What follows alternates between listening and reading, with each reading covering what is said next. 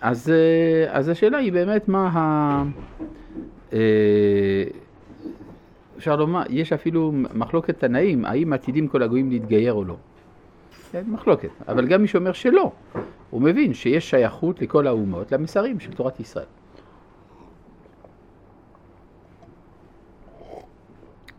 המקור אגב של ברכת הנהנים, המקור התורני זה דאורייתא, זה ברכת המזון. ולפי המדרשים ברכת המזון זה בכלל חידוש של אברהם אבינו. שהוא היה מקבל אנשים באוהלו והיה אומר להם, ונותן להם לאכול ובסוף האכילה היה אומר להם תודו למי שנתן לכם. ואז הם היו רוצים להודות לאברהם, ואז הוא אומר לא, לא, תודה למי שברא את העולם. עכשיו זה מעניין מאוד, יוצא לפי זה שברכת המזון זה ברכה אוניברסלית, לפחות הברכה הראשונה. לכן גם בסידורים לבני נוח, כולל הסידור שאני עשיתי, יש שם ברכת המזון ברכה ראשונה. אזן את הכל, זה שייך לכולם. והייתי אומר אפילו יותר מזה, זה הדבר היחיד שהקדוש ברוך הוא מצפה מן האדם ולא מצפה מעצמו. זאת אומרת, הקדוש ברוך הוא יכול לעשות הכל במקומי. יש דבר אחד שהקדוש ברוך הוא לא יכול לעשות במקומי, זה להודות.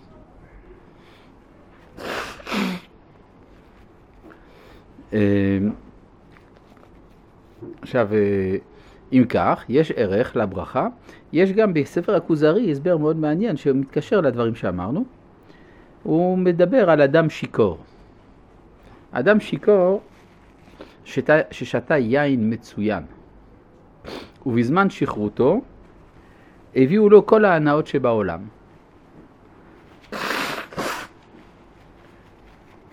וכשהוא מתעורר, הוא לא זוכר את כל זה. מספרים לו, בזמן שהיית שיכור, היה לך הנאה כזאת, הנאה כזאת, הנאה כזאת. ואז גדול צערו. אומר, איך זה שלא הייתי בהכרה, הייתי נהנה מזה. אומר הרבי יהודה הלוי, אותו דבר לגבי הברכות, הברכות זה ההכרה. זה המצב של ההכרה שאני מבין את מה שאני עושה. אז זה הרבה יותר משמעותי. עד כאן מובן? טוב. אבל עוד לא הסברנו מה הדבר שאני מביא לידי הכרה. אה, אולי אני אסביר את זה כבר ככה. יש אה, סוגיה בתלמוד במסכת אה, ברכות, שדנה בשאלה מאיפה יודעים שצריך לברך. לא מדובר על ברכה אחרונה, ברכה אחרונה זה נגזרת של ברכת המזון, ברכת המזון זה כתוב בתורה, ואכלת ושבעת וברכת. זה כתוב בתורה, אמנם זה נאמר רק על סעודה, על לחם, אבל מזה אנחנו משליכים על ברכה אחרונה בכלל. אבל מה עם הברכה הראשונה? למה אנחנו מברכים לפני ההנאה? והתלמוד אחרי כמה התלבטויות מגיע למסקנה, זוהי סברה. סברה בלבד. עכשיו, מה הסברה זה קצת מסובך יותר, אבל יש שם, זה סברה. אם זו סברה, אז בכל זאת צריך להיות רמוז באיזשהו פסוק, ואז התלמוד מביא שני פסוקים. כן. כאילו כי הפסוקים מן הסתם מבינים את הסברות שלנו. התנ"ך, התנ"ך הוא ספר לאנשים נורמליים. אם זה נורמלי לברך, אז זה צריך להיות כתוב באיזשהו מקום. בדרך הרמז. ואז התלמוד, מה?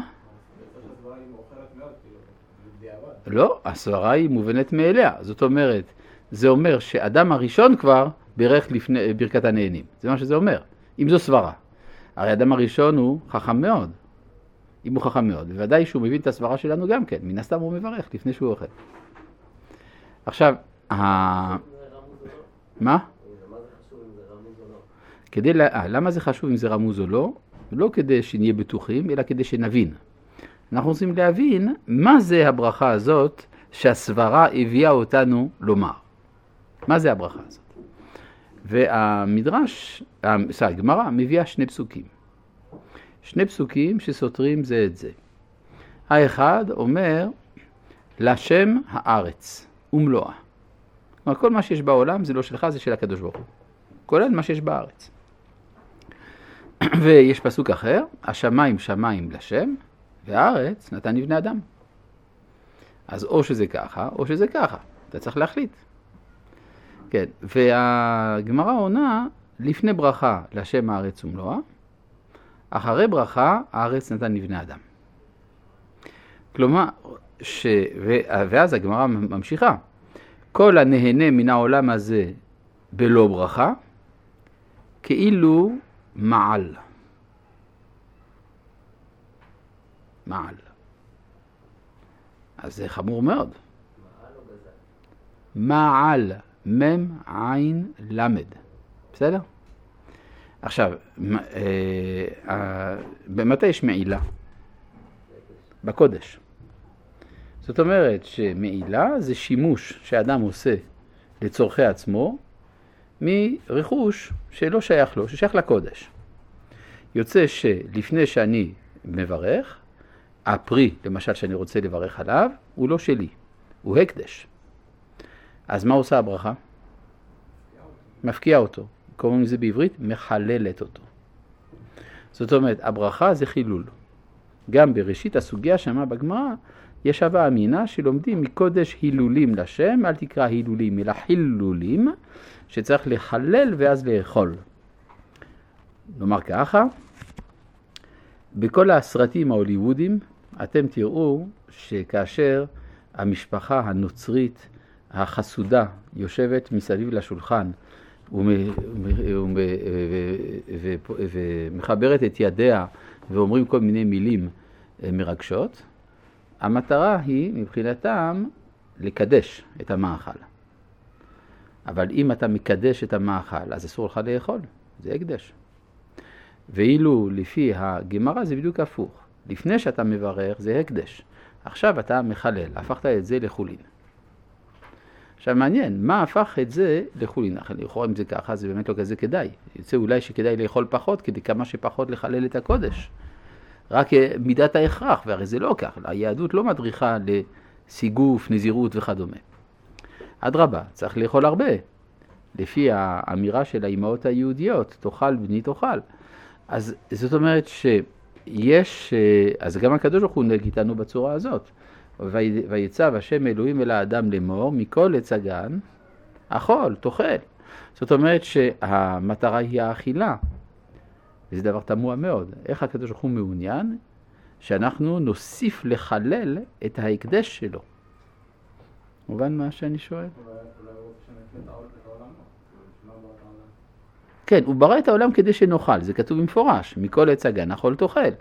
אבל לכאורה יש מחיר כבד מאוד, מעבר מן הקודש אל החולין.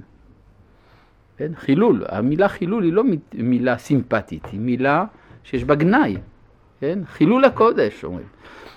אז צריך להבין מה, מה זה אומר הדבר הזה. אז קודם כל צריך להבין מה הדבר שהפך את הקודש לחולין, איך הברכה פעלה את זה. מה אומרת הברכה? ברוך אתה השם, אלוקינו מלך העולם, בורא פרי העץ. מה היא אומרת, הברכה הזאת? שאני מכיר שהפרי הזה, זה הוא ברא. אם לא הייתי אומר את זה, הייתי חושב שהפרי נתון. נתון לי אולי, אפילו נתון בעולם. לא הייתי מכיר שהוא בא מהבורא, שהקיום שלו לא מובן מאליו. ברגע ש... אז זה כאילו שאני אומר לך, אם אתה חושב שזה שלך, אז זה שלי. אבל אם אתה מסכים שזה שלי, אז זה שלך. כלומר, זה איזה מין חוזה שהקדוש ברוך הוא אה, כורת עם הנברא. אני מבקש ממך רק דבר אחד, להכיר שזה מאיתי. עכשיו, למה זה חשוב? כי על ידי שתכיר שזה מאיתי, אז המאכל הזה לא יתחלל. הוא לא יתנתק ממקור החיות שלו. ולכן אתה שותף למעשה בראשית ויכול בחילולך לקדשו. זאת אומרת, פעולת החילול יכולה להיות בעלת שתי משמעויות. בכלל, חלל, זה יכול להיות מקום ריק מקודש. זה יכול להיות המקום שבו הקודש חל. איפה שהוא מקבל ממשות ארצית. דרך מי? דרך מי שזה תפקידו להכיל אותו. דהיינו האדם. יוצא לפי זה שאם ברכתי, חילולי את הקודש, הוא בעצמו מעשה של קודש. ואז יוצא שהחולין היה אידיאל. עכשיו, אם זה נכון, יש בו בעיה. אכלתי, בירכתי ואכלתי, היה טעים. יאללה לברכת המזון. נכון? לא למחזורית, אבל לברכת המזון. מה עושה ברכת המזון? המאכל אחרי שאני הפנמתי אותו, עלול להפיל אותי, להשקיע אותי, להשקיע אותי לתוך החומרנות הנלווית אל המאכל. אז אני צריך את האכילה שלי עכשיו לקדש. זה ברכת המזון. יוצא לפי זה שהמאכל עבר מסלול מאוד לא פשוט. הוא בהתחלה היה שייך לקודש האלוהי. קודש, קודש נבדל, קודש טבעי אולי אפילו אפשר להגיד. אחר כך הוא עבר לקדושה חדשה, החולין. ועכשיו הוא עולה על ידי ברכת המזון לקדושה שלישית, הלא היא הקדושה הנשמתית. זה מתקדש בקדושת האדם. יוצא שאפשר לצייר את זה כמין פרבולה. קודש, חול קודש, או אם תרצו, קודש, קודש, קודש. שלושה סוגים של קודש, שהמאכל עובר דרך ברכת, הברכה הראשונה, ברכת הנהנים, והברכה האחרונה שמרוממת את הכל. עד כאן ברור? כן.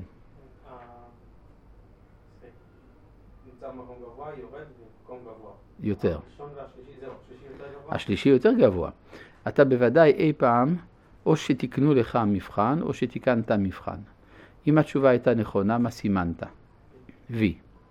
ה-V שמסמנים כדי לומר שזה תקין, מצד שמאל זה מתחיל מגובה ויורד עד השפיץ למטה, ואחר כך עולה הרבה יותר גבוה מאשר הצד השמאלי, נכון? כלומר שה-V הוא לא ממש V, הוא יותר דומה לשורש מספר, נכון? אז זה, אז זה בסדר. זה, זאת אומרת, על ידי הפעולה של האדם נתווספה קדושה לעומת הקדושה הראשונה. בסדר? כל זה כמובן על דרך המשל וההלצה, ברור.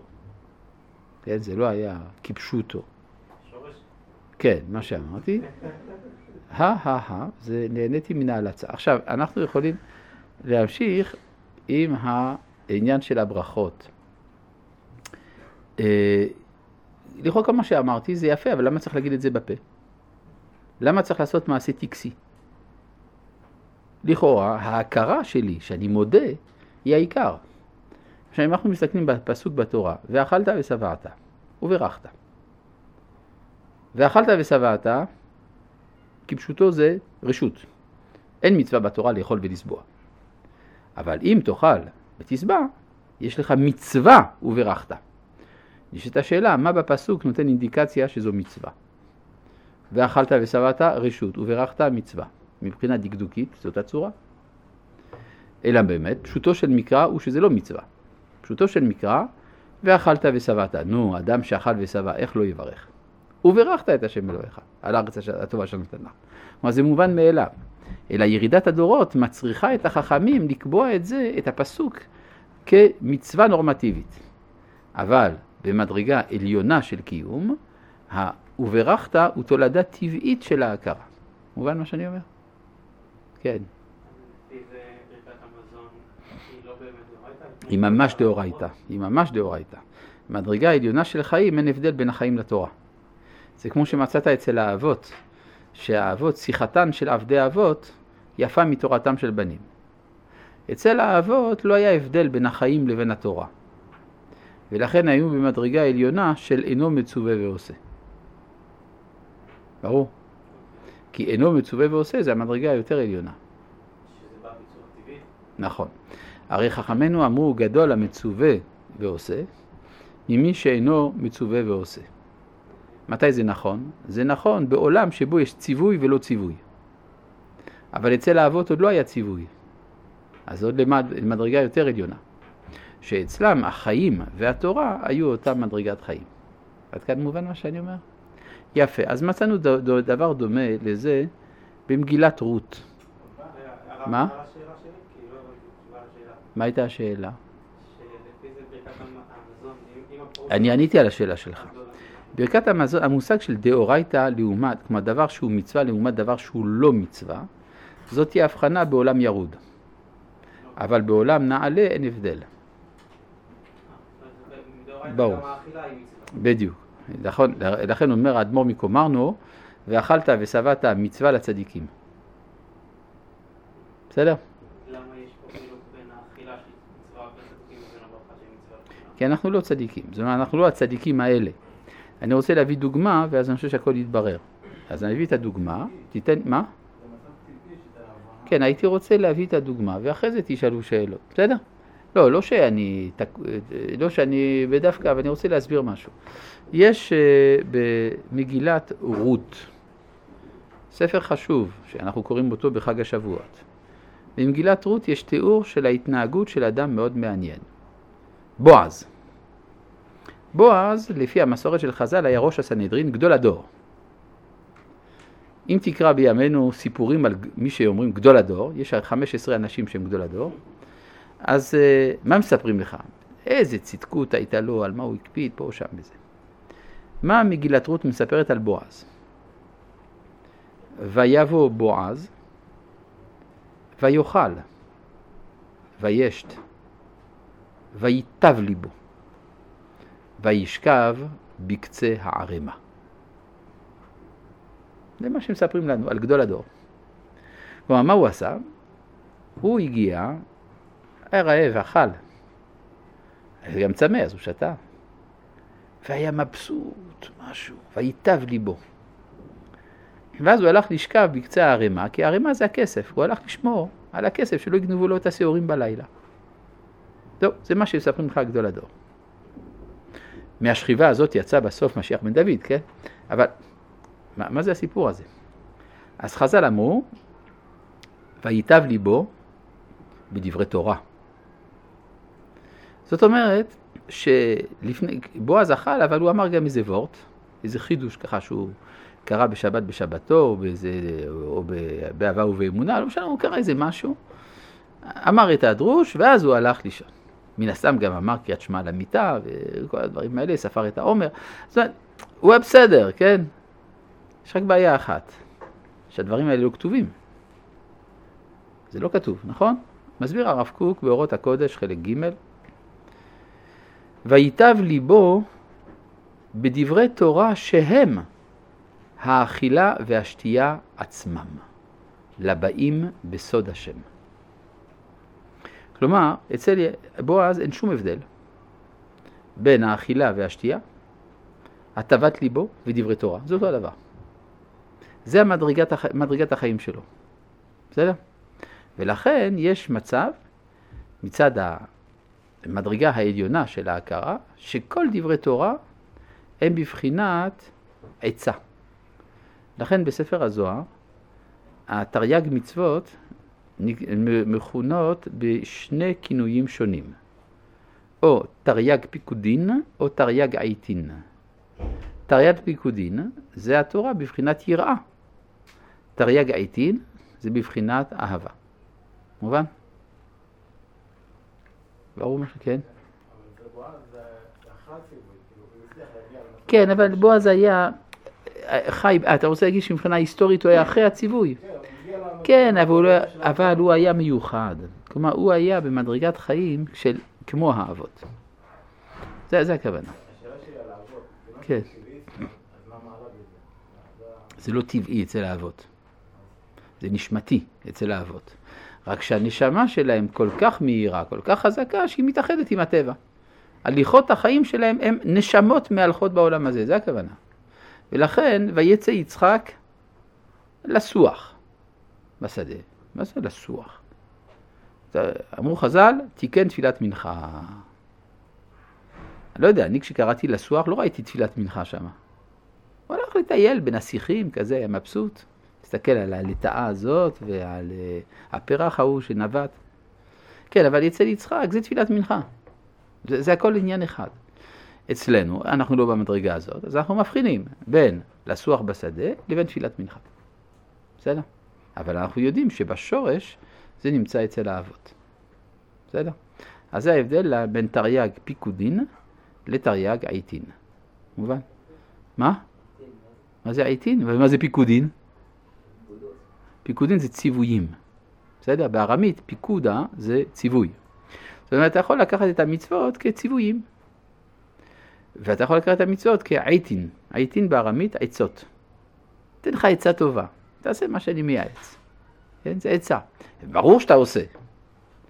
כן? אבל זה לא מתוך תחושת הלחץ הפנימית, או איזה כוח של סמכות, אלא באופן טבעי. בסדר? או סליחה, לא טבעי, ספונטני, נשמתי. טוב, אז אה, אני חושב שהבנו באופן כללי את העניין, אפשר עכשיו לגשת לעניין, נכון? אה, והנה על פי, אה, הנה כבר ביארנו שכל העניינים הנמצאים וחקוקים בטבע, הנה הם כולם פרטים מכוונים אל תכלית הכללי. והוא הגיע המציאות כולו אל השלמות. כלומר, כל פרט או צ'ופצ'יק של קומקום או זרבובית בעולם הזה, זה מכוון בסופו של דבר אל תכלית כוללת, כל אחד לפי המסלול הייחודי שלו. וחלקם בדבר הזה, כלומר השייכות שלהם לתכלית, כפי המדרגה אשר הם בה באמיתת מציאותם. ואולם האדם הנמשך אחר חוקות טבעו ופועל הפעולות כפי מה שהורחק לו, יש לו להתכוון תמיד לעבודת בורו. הרי זה מאוד יפה שאתה אומר שיש תכלית, אבל אני אוכל ושותה וישן, וכל צורכי החיים, באופן טבעי, אוטומטי, לא שונה מהג'ירפה. הג'ירפה היא לא מכוונת את מעשיה לשם שמיים. גם אני ג'ירפה, אולי עם צוואר יותר קצר, אבל אני סך הכל ג'ירפה. ולכן אומר הרמח"ל, אבל אתה לא ג'ירפה, אתה בן אדם. ולכן עליך להוסיף כוונה. לצורך הכוונה יש הברכות. ולמה שיוצא מן הפעולה, כלומר, מה זה הברכות? לדעת למה זה מכוון. מה הכוונה בפרט הזה שאתה עוסק בו. ולמה שיוצא מן הפעולות ההן תועלת ועזר על השגת התכלית הזה, יהיה באיזה דרך שיהיה, כפי מה שסודרו הדברים באמת. פירוש. כי כבר יהיו עניינים משמשים לדבר, לדבר הזה מיד, ודברים ישמשו למשמשים אחרי, אחרים, עד שאחר גלגול גדול של עניינים רבים נמשכים זה אחר זה יגיעו אליו. כלומר, יש מה שנקרא פעולה ישירה, מכוונת אל התכלית, יש פעולה עקיפה. למשל, אדם עוסק במעשה מרכבה. אז זו פעולה ישירה, הוא עכשיו עוסק באלוהות, בדעת השם. לעומת זה יש אדם שמשקיע בבורסה. זו פעולה חשובה, אבל היא לא מכוונת באופן ישיר לדעת השם, אבל אחרי גלגולים רבים אתה תראה איך זה היה קשור. בסדר? למשל, אה, יש אפילו גלגולים ארוכים מאוד בהיסטוריה. למשל, אה, היה יהודי אחד באמסטרדם, רבי מנשה בן ישראל. רבי מנשה בן ישראל, היה חשוב לו שליהודים יהיה מותר לגור בלונדון. למה זה היה חשוב שיהיה מותר ליהודים לגור בלונדון? כי הוא אמר, לונדון זה הבירה של האי. וכתוב בנביאים שהקדוש ברוך הוא יגאל אותנו אחרי שיוודע שמו באיים הרחוקים. מה זה האיים הרחוקים? זה אנגליה. לכן חשוב מאוד לצורך גאולת העולם כולו שיהיו יהודים באי. עכשיו, הוא לא סתם מסתפק בלכתוב את זה, הוא נסע ללונדון כדי לדבר עם השליט הבריטי של אותם הימים, אוליבר קרומואל, שהקים איזו רפובליקה זמנית בין עריפת מלך אחד להחזרת המלך השני. אז uh, הייתה תקופה שבריטניה לא הייתה מלכותית, אלא תחת שלטון רפובליקני בצורה, לא בדיוק, זה סוג של דיקטטורה, אבל לא משנה. ואז הוא נסע אל השליט וביקש ממנו, תן רשות להקים קהילה יהודית בלונדון. והוא נתן. עכשיו נשאלת השאלה, האם רבי מנשה בן ישראל צדק? אומר הרב קוק, בוודאי שהוא צדק. כי אחרי זמן רב הבריטים כבשו את ארץ ישראל, והיה צריך שיהיה לובי יהודי שילחץ על הממשלה הבריטית לתת את הצהרת בלפור, ואלמלא שהיו יהודים שם, זה לא היה עובד. לכן הוא צדק. אבל מה, אתם רואים שזה לוקח הרבה זמן. בהסכמה שלו לספר, אני חושב, נדחי ישראל או משהו כזה, של אה, רבי מנשה בן ישראל, זה ב... או של מישהו שמדבר על רבי מנשה בן ישראל, זה במאמרי ראייה, חלק ב' נדמה לי. אז אה, עכשיו הוא אומר, הנה, רבי משה בן ישראל צדק, רק זה שיקולים ארוכי טווח. אגב, יש לציין שהיו באותו זמן גם יהודים שהתנגדו להצהרת בלפור. היו למשל יהודים באנגליה, שמאוד לא רצו את זה, כי אמרו, היהדות היא דת, אנחנו בריטים. ואתה אל תסבך אותנו עם לאומיות יהודית. ולא עוד, אלא שהיו גם רבנים שהתנגדו להצהרת בלפור, והם היו באותם הימים בגרמניה. והם רצו לנסוע לבריטניה, להתנגד להצהרת בלפור. אתם רואים, רבנים אז, כשיש להם רעיון בראש, הם גם נוסעים. והם רצו להגיע לאנגליה, לדבר עם חברי פרלמנט נגד הרעיון הציוני. אבל זה היה מלחמת העולם הראשונה. בריטניה הייתה במלחמה נגד גרמניה. לא נתנו לנתיני האויב להגיע. לעומת זה הרב קוק היה רוסי, ואז אה, הרוסים היו בעלי ברית של בריטניה במלחמה, לכן נתנו לו לדבר. והיה אה, אחד מתומכי הצהרת בלפור בפרלמנט הבריטי שאמר לי, מי אני צריך להאמין יותר לגבי מהות היהדות, ליהודי המתבולל ההוא או לרב קוק? כן? כך שאתם רואים שהקדוש ברוך הוא גם מסדר, שמי שצריך להגיע, מגיע, מי שלא צריך להגיע, לא מגיע. אבל זה תהליכים ארוכי טווח. נמשיך. מה? כן, עניתי על זה. אנחנו צריכים להגיד את הברכה בפה כי אנחנו לא נורמלים. כלומר, אם היינו נורמלים, היה די בהכרה. תרי"ג עטין. אבל כיוון שאנחנו לא נורמלים, בלי מעשה, בלי פעולה, אנחנו לא מסוגלים להגיע להכרה ההיא. לכן אנחנו מחויבים להוציא את הברכה בפה. בסדר? לפחות שהפה ידע מה הוא אומר, אם לא הכרה. כן, אה, איפה אנחנו? פירוש, אז מה שאומר, כי כבר יהיו עניינים משמשים לדבר הזה, לתכלית, מיד, ודברים ישמשו למשמשים אחרים. עד שאחר גלגול גדול של עניינים רבים, נמשכים זה אחר זה, יגיעו אליו. ואולם יהיו הדברים באיזה מדרגה שיהיו. הנה ראוי שלא ינטלו אלא לכוונה זו. כלומר, אם אתה מדבר עליי, לא מה ההשגחה העליונה מסדרת, אלא מה אני צריך לעשות, ודאי שאני צריך להתכוון למטרה, למה שמגיע מהם. אפילו אחר עשר מדרגות עזר אל השגת התכלית ולא לכוונה אחרת. דהיינו, כוונת התאוות והנטייה החומרית אל המותרות, אז יש נטיות כאלה, ודאי שיש לנו תאוות ויש לנו נטייה אל המותרות. אבל אנחנו משתדלים לכוון אותם אל המטרות שלהם.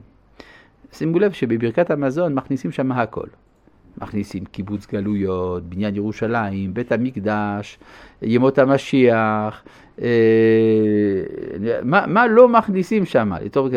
אם כבר יש לנו הזדמנות לדבר, אז שט, מכניסים את כל היהדות כולה. כן, אה, ואישה, המועדים, מה? שלום בית, כיבוד אב ואם, מה שאתה רוצה. כן. ברית מילה. רק דבר אחד לא ראיתי, אבל זה בגלל שעוד לא הסתכלתי טוב. תחיית המתים, אני חושב שלא הוזכר שם. אבל, אבל כתוב ולחיי העולם הבא, כן, לימות המשיח ולחיי העולם הבא. אז גם זה, אז יש גם. טוב. דהיינו כוונת התאוות והנטייה החומרית אל המותרות, וישמרו כולם בגבולים שחקקה להם התורה האלוהית. ואז יהיו כולם באמת עוזרים לדבר הזה ויחשבו כולם תנאי עבודה. והנה, לימדתנו התורה שאחר שנהנינו במאכלנו ושתייתנו, נודה לפניו יתברך ונברך שמו. ונחזיר הדבר אל התכלית האמיתי שלו, שהוא העזר אל התכלית הכללי שזכרנו, עד ש... כלומר זה לא בגלל שאני צריך להגיד תודה, אלא זה הרבה יותר עמוק מזה. זה כדי לכוון את ההנאה, ההובית שלי אל הכיוון העתידי שלו, של, ה, של ההנאה הזאת. עד שנמצא בכולם מתגדל כבודו יתברך במה שחפצו נעשה ועצתו מתקיימת. וזה כלל עניין ברכת המזון, וכן כל שאר ברכות הנהנין שאחר ההנאה. ואולם, עכשיו יש, אה, זה הברכה שאחרי ההנאה, כדי לכוון את ההנאה אל תכליתה. ואולם עוד הוסיפו חכמים לזוכרם לברכה לתקן ברכות קודם ההנאה. מה המטרה של ההגדלה הזאת? להגדיל זה העניין. והוא שגם קודם שישתמש האדם מן העולם, יזכיר שמו יתברך עליו ויברכהו. זה מסביר גם מדוע המקובלים מוסיפים לפני כל מצווה שהם מקיימים איזה טקסט, קצת אזוטרי כזה, לשם ייחוד. לשם ייחוד, כדי שיהיה ברור מה אני הולך לעשות. יש, אה, הבן איש חי כתב הרבה סגנונות לשם ייחוד. מה, הוא אפילו כתב לשם ייחוד לפני שאדם הולך לטייל. כן, ואני מכיר יהודי ששאל את הרב מרדכי אליהו, אני עובד בצבא באיזו יחידה מיוחדת, במשרדים סודיים וזה, מה, תכתוב לי לשם ייחוד. אז הרב אליהו כתב לו לשם ייחוד. מה הוא צריך לכוון כשהוא הולך לעבוד את עבודת הקודש הזאת. כן?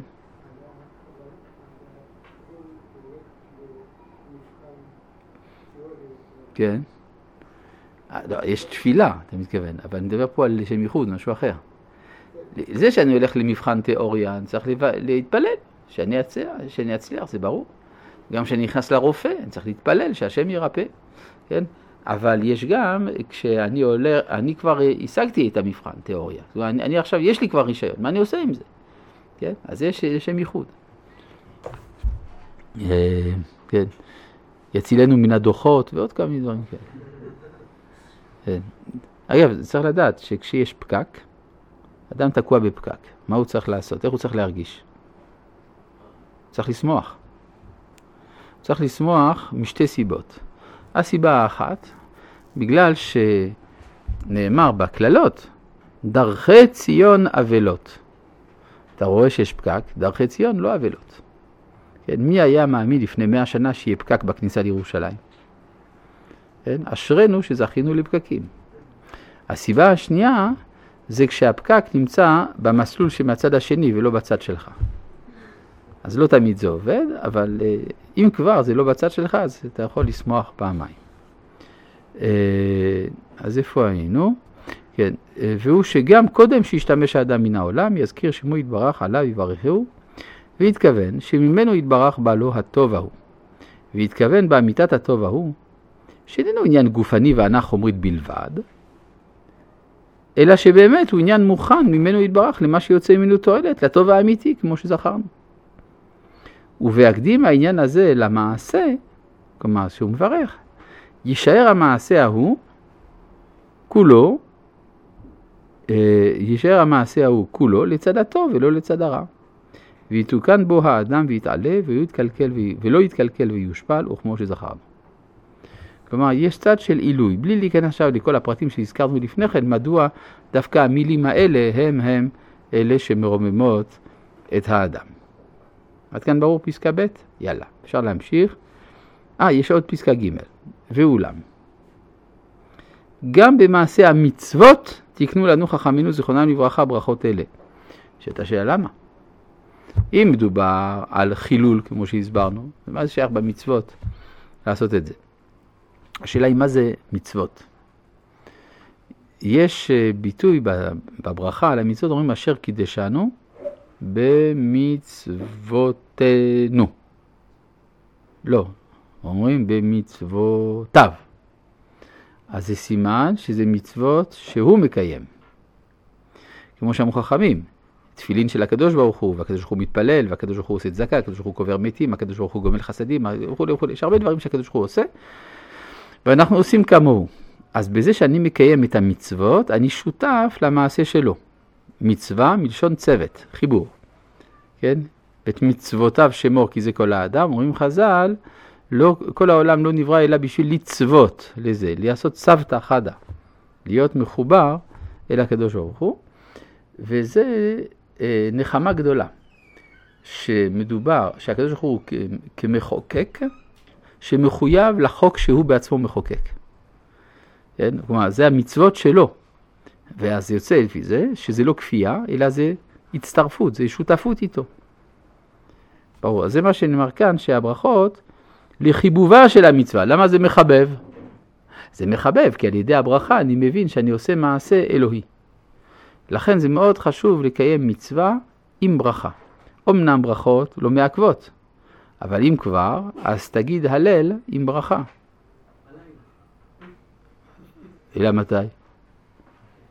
מתי אפשר להגיד הלל? אה, יש גם ביום, זה נכון, גם ביום אומרים הלל, כמו שבפסח גם בבוקר אומרים הלל, לא רק בסדר. נכון. להודות לו יתברך שרצה בנו ונתן לנו תיקונים גדולים כאלה. ונמצא על ידי זה מתעלה המעשה יותר. ונעזר בו האדם ממנו יתברך שמו, כי כן היא המידה. כפי ההתעוררות שמתעוררים בני האדם מלאו יתברך שמו, כן יהיה שיעור העזר שיעזרו ממנו, אם מעט ואם הרבה, בכל פועל שיהיה, כפי מה שהוא. ובוטח בהשם אשריו, תם ונשלם, שבח לאל בורא העולם. ובזה הסתיים ספר דרך השם, שהוא בנוי מארבעה חלקים. החלק הראשון עניינים כלליים, ואחר כך זה הולך ומתפרט לדברים הפרטיים. למדנו, כדרכו של הרמח"ל בהקדמה, להסביר שדברי תורה צריכים להיות קודם כל כללים ואחר כך פרטים. אז למדנו על יסודות המציאות בחלק הראשון, בהשגחה בחלק השני, על נפש האדם, רוח הקודש והנבואה בחלק השלישי, ועבודת בוראנו בחלק הרביעי. עכשיו, כל הדברים האלה זה יפה, אבל יש משהו שלא מספק. הרמח"ל הרי מתאר עולם מאוד הרמוני בסופו של דבר. יש טוב ורע, האדם נתון בין הטוב לבין הרע, והוא צריך לבחור בטוב נגד הרע. יש נקודה אחת שלא הוסברה כמעט, הסבל. האדם סובל. ועיקר הכפירה בעולם היא באה על רקע מוסרי. כשאנחנו רואים את הסבל האנושי, או את הסבל של הבריות בכלל, את הדיזהרמוניה שיש בעולמו של הקדוש ברוך הוא, והדבר הזה לא בא לידי ביטוי מספק בדברים שלמדנו כאן. למרות שפה ושם בענייני השגחה רמח"ל קצת דיבר, אבל לא מספיק בהרחבה, באופן שיכול לספק את התביעה של מדוע יש צדיק ורע לו, ורשע וטוב לו. לא מובן. באמת הרמח"ל, בגלל זה, כתב ספר נוסף. רק על השאלה הזאת נקרא דעת תבונות. דעת תבונות, ספר שבו הוא כתב אותו בצורה של דיאלוג, דיאלוג בין השכל לנשמה, ושם הוא מתבונן בשאלות של הטוב והרע וההנהגה האלוהית בכללות ההיסטוריה, והמשמעות הנסתרת מאחורי כל זה. לדור שלנו זה מאוד נדרש, במיוחד אחרי מאורעות כמו השואה וכדומה להם, שזה עובר את כל היכולת של, ה, של הגימוד לשאלות של שכר ועונש. כן? כלומר, מי שיאמר שהשואה היא עונש על עבירות, הופך את הקדוש ברוך הוא למפלצת, שיש לו סך של עבירות שהוא צריך לתת עליהן עונשים. זה חסר פרופורציה לחלוטין, ולכן אי אפשר לגמד את זה לדברים האלה. לכן הוא כתב את הספר דעת תבונות. הוא כתב אותו באמסטרדם גם כן, ויש לנו מזל. הספרים שרמח"ל כתב באמסטרדם, הוא כתב אותם בשפה עברית פשוטה, גם מסיעת ישרים. למה הוא עשה את זה? בגלל שבדרך לאמסטרדם הוא עבר דרך פרנקפורט. ובפרנקפורט אסרו עליו הרבנים בשבוע לכתוב מכאן ואילך ספרי קבלה. כלומר ספרים בסגנון קבלי לציבור. מה עשה רמח"ל? קיבל את השבועה. מה עשה? כתב את כל הספרים שלו בשפה פשוטה. אבל הוא שמה מעביר לנו סודות עליונים, ולא לא רק שעל ידי זה אנחנו מבינים מה הוא רוצה, אפילו אפשר ללמד את זה בציבור בלי לקבל על הראש איך מלמדים קבלה במכון מאיר. ולכן לא תהיה לנו ברירה, אלא שמהפעם הבאה שאנחנו נלמד, היינו שבוע הבא בעזרת השם, אנחנו נעסוק בספר דעת תבונות להרמח"ל. אז נא לזכור להביא, עד שנמצא תורם שיהיה מספיק נדיב כדי להביא בוכתה ענקית של ספרי דעת תבונות, כל אחד יביא מהספרייה שלו ספר דעת תבונות בעזרת השם יתברך. שלום.